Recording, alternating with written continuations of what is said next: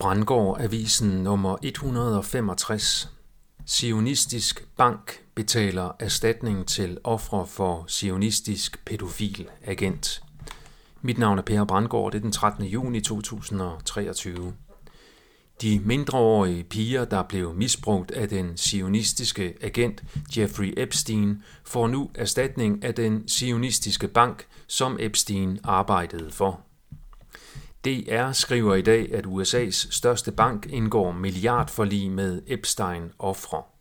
Det drejer sig om banken JP Morgan Chase, der er gået med til at betale lidt over 2 milliarder kroner i et forlig i en sag, som ofre for Jeffrey Epstein havde anlagt.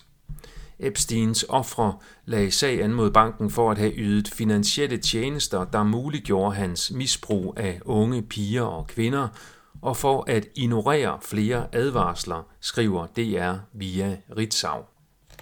Da det er ulogisk, at en bank skal betale erstatning for en tilfældig samarbejdspartners forbrydelser mod mindreårige piger, så må der nødvendigvis være et dybere lag af organiseret kriminalitet i denne sag, som vi ikke hører noget om i hovedstrømspressen.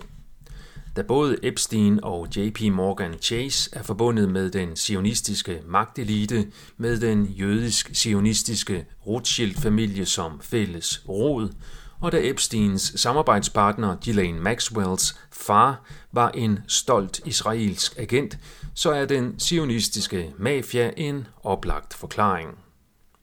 Epstein-sagen har aldrig kun drejet sig om en pædofil rimands perverse lyster.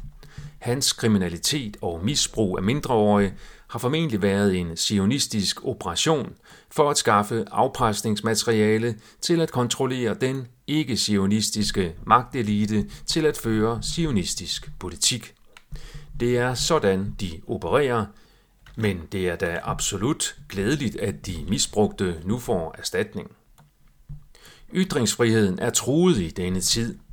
Rasmus Paludan har fået forbud af politiet mod at deltage i folkemødet på Bornholm. Politiet mener åbenbart, at det er deres opgave at sikre Paludans sikkerhed. Det bruger de så også mange millioner kroner om året på. Det er min mening, at Rasmus Paludan selvfølgelig må ytre sig, som han vil, men han må, ligesom os andre, der også regelmæssigt modtager trusler for vores politiske ytringer, ringe 112, hvis han bliver udsat for en akut trussel.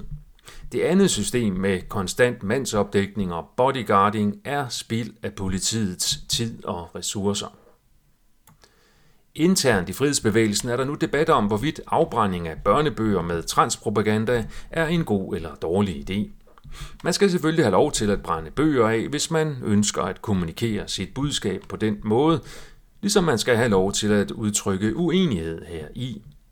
Det vigtige er, at vi kan praktisere fredelig uenighed, og at vi ikke lader kulturkampen forstyrre den vigtigere kamp mod den globale magtelite, der er vores fælles fjende på trods af kulturelle forskelligheder og uenigheder.